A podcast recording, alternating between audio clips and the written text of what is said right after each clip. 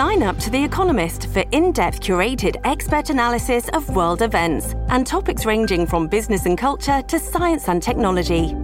You'll get the weekly digital edition, online only articles, curated newsletters on politics, the markets, science, culture, and China, and full access to The Economist Podcast Plus. The Economist is independent journalism for independent thinking. Go to economist.com and get your first month free.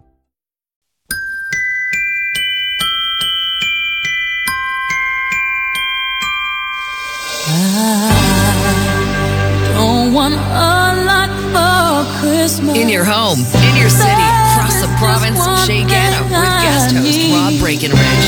I don't care about the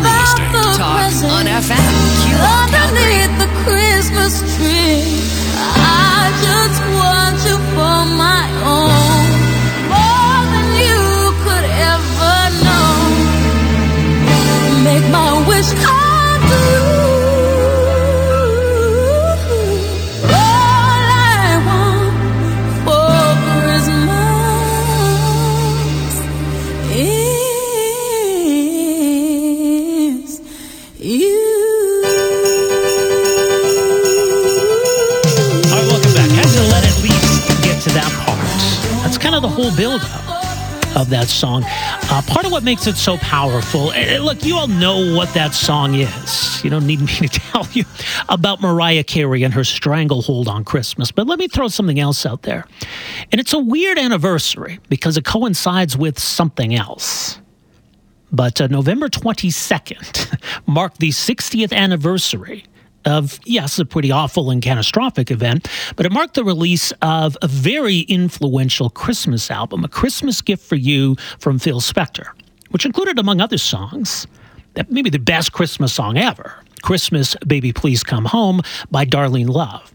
But other songs from Darlene Love, the Ronettes, the Crystals, like I say, very influential. And I think influential even in uh, the sense of Mariah Carey, which she uh, created about three decades ago. All I Want for Christmas is You is become a monster. Uh, it, it earns Mariah Carey, by the way, somewhere between two and three million dollars every year. And it's now become an annual tradition that it goes to number one on the uh, Billboard Hot 100 pop charts. It's a number one song in 2023, or it was earlier this month. I think it got uh, ousted from the top spot last week, but it came out in 1994. And when you think about it, uh, you know, the, the Christmas songs we're familiar with, the ones we hear over and over again. I don't know that there's been one since 1994 that's anywhere near that. So she created a Christmas classic. Not everybody's a fan of it, mind you, uh, but it is ubiquitous every single year. And that's not likely to change anytime soon. So why is that? What was the, the secret sauce with this song? And why did it become uh, such a mammoth hit? Well, turning us uh, for some further thoughts uh, on all of that, very pleased to welcome to the program uh, here this morning Joe Bennett, musicologist uh, and professor at Berklee College of Music. Uh, professor Bennett, great to have you with us here. Welcome to the program. Thank you very much. It's good to be here.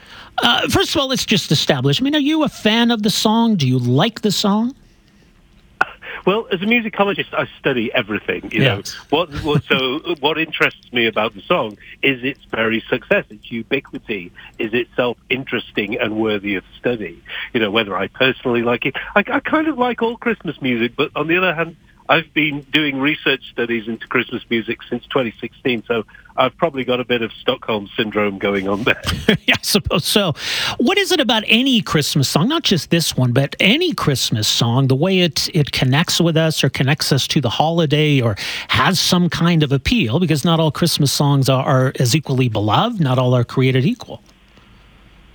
Yeah, so what is it about Christmas music? Well, well Christmas music, it, it is a form of pop music, but it's a strange sort of subset Yeah. uh, that it doesn't it doesn't obey all of the rules of pop. So, I mean, it's huge. Uh, I think everyone this time of year is well aware.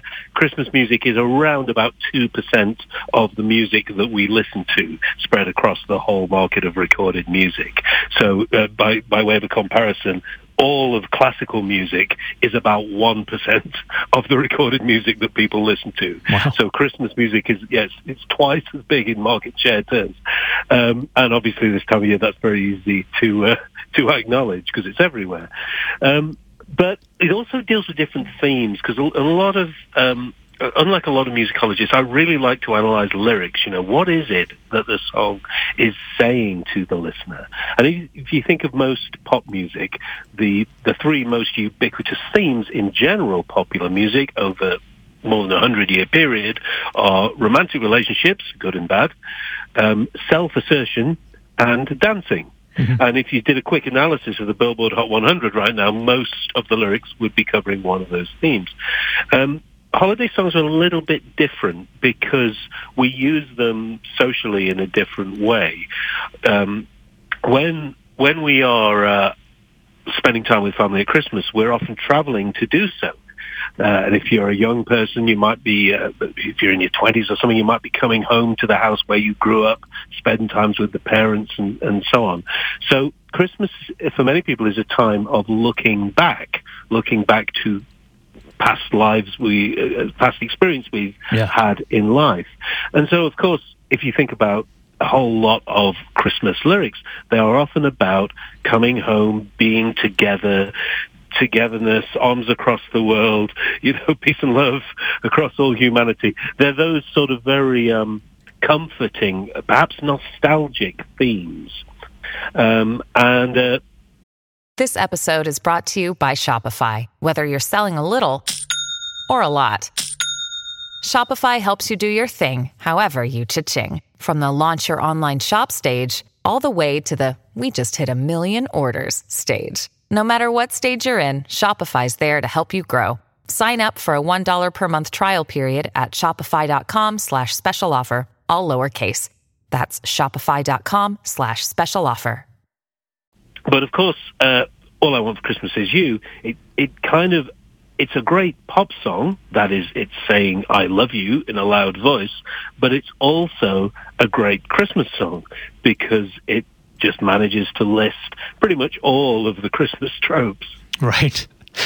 Well, yes. Look, it's it's a very upbeat pop song, and this came. You know, Mariah Carey was, you know, she had just had a massive album the year before, so she was really building on that pop success. But it does incorporate those elements, even the first couple seconds, and, and you hear those. I don't know what are they like, like chimes, I guess. Like they, you know, there are elements of the song that sound very Christmassy. Yes, well, you've got you've got the Glockenspiel. It's really interesting that right. you mentioned the uh, the Phil Spector album, "A Christmas Gift for You," because at the time when that came out in 1963, that was a brand new sound for mm-hmm. Christmas music. Yeah. You know, he, he, was basically taking the famous Phil Spector Wall of Sound and all the mainly girl bands that he was launching, and he updated a bunch of already well-known songs, White Christmas, Frosty the Snowman, Winter Wonderland, and you also mentioned the, the classic, what was then a new song, Christmas Baby Please Come Home by Darlene Love. Mm-hmm. But what characterizes that, the sound of that record is um, parts of the Phil Spector sound, but also including tambourine, sleigh bells, the famous long echo that was all over a lot of his music, tubular bells. The, the, so that that intro is, is, you might describe it as a mini version of a tubular bell. I, I believe it's a glockenspiel playing that okay. little arpeggio at the beginning, that tink, that beautifully tinkly sound. But then it goes into that fast piano intro, playing the chord loop 12 to the bar, which is a, is a technique right out of the 1950s, 1960s. You know, it's vintage kind of Fats Domino 50s technique.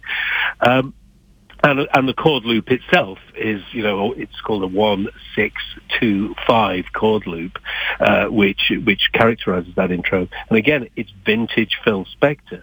So I think this was uh, this was the sort of genius of that song when it came out in 94 in that it didn't sound like 1994. It sounded more like 1963. Yeah. So back to, you know, my meta commentary on nostalgia. It's hmm. supposed to take you back. And now nearly 30 years later, it's taking us back in a different way. So it, it's hard then to create something new that also sounds nostalgic. I think what, what stands out to people about Mariah Carey's success is that, you know, since 1994, there really are no other songs that, that rise to that level when it comes to, to a, a popular Christmas song. Well, right, and I think that's that's a defensible point of view based on the statistics. Mm-hmm. You know, there hasn't been a song that successful since '94, but there's no shortage of people who are trying. Right. You know, um, top of my head, um, "Mistletoe" by Justin Bieber, 2011. Um, John Legend did a lovely cover of "Have Yourself a Merry Little Christmas" in 2018, and it's been interesting to watch the slow burn of "Santa Tell Me" by Ariana Grande, which will be 10 years old next year, and that one's really becoming a little more popular than when it was when it was released. Yeah. Maybe even Kelly Clarkson, uh, under I think it's called "Underneath the Tree." It's a bit of a Underneath hit for her. the Tree, yeah. 2013, yeah. Mm-hmm. Um, and, you know, Taylor Swift, Christmas Tree Farm, yeah. you know, uh, and Tis the Damn Season, arguably. And even this year, we've got Cher's Christmas song, DJ Play a Christmas yes, Song, right. is the title, uh, which is a, a, a, sonic nod to the auto tune that was used in her 98 hit, I believe, uh, which, uh, so nostalgic for a different time, mm-hmm. perhaps. So pe- pe- everyone wants to get on that rotation. And so you know, it's not that artists don't want to have another Christmas hit. It's just that we as listeners, we stubbornly cling to all these nostalgic oldies and we love it. Well, it's funny how the pop charts work now because it, you know, it streams and, and all of that. Because not only did Mariah Carey once again go to number one, we also saw Brenda Lee's "Rocking Around the Christmas Tree" from 1958 hit number one for the first time ever. So there, there's the point right there. incredible. Yeah, yeah. it's uh, and yeah, I, I, was at Christmas party where I live in in Boston uh, just a couple of nights ago, and that Brenda Lee song came on along with the ubiquitous Michael Bublé album, where of he course. does big band version of all the hits. You know that album from 2011 is still doing very nicely for uh, for him. Uh, in fact, interesting I, I, did a study in 2017 on musical and lyric trays of, uh, in that case, in the UK's favourite Christmas songs, which are basically uh, the same. But uh, yeah, we found that um, a, a, huge number of uh, of the songs were actually from that specific album from that Michael Bublé album.